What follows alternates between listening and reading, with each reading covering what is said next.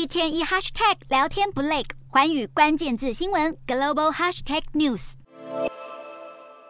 解放军歼二十战机在空中翻滚缠斗、编队飞行的画面一一呈现。接着，影片还细数歼二十自二零一一年首飞以来参与的各项重要任务成果。这架堪称是解放军性能最优异的第五代逆踪战机，距离首飞至今届满十二年。中国官媒央视还制作一部名为《十二年有它在，底气在》的专题，为歼二十高调宣传。宣传海报上，一架歼二十直冲天际，还搭配上绚丽的火光特效。而影片内容也同样浮夸，声称歼二十飞得越来越远，振翅东海、南海和台海。还有一幕发生在去年八月，写着“亮剑台湾周边海空域联合演训”，这也是在表态，解放军东部战区的歼二十多次侵入台海周边空域。还有港媒声称，台湾国防部从未通报歼二十踪迹，证明歼二十优秀的隐形性能突破台湾雷达侦搜。港媒报道指出，目前解放军空军已经有九个旅装备了歼二十，相当于两百架左右。到二零二五年年末，列装架数可能高达五百架，又频频在台海、南海出没，威胁区域安全。不止这款第五代逆踪战机，中国自主研发的武装 TB 零零一双尾蝎无人机也开始加入扰台机队行列。双尾蝎是解放军目前前能挂载飞弹的最大型无人机，最多能同时配备二十四枚不同种类飞弹、镭射导引炸弹，作战半径可达三千公里。根据我国国防部本月十二日公布的解放军台海周边空域活动示意图，当天十五架次的扰台军机中，就有双尾蝎无人机跨越中线，势必对台湾国安构成严峻威胁。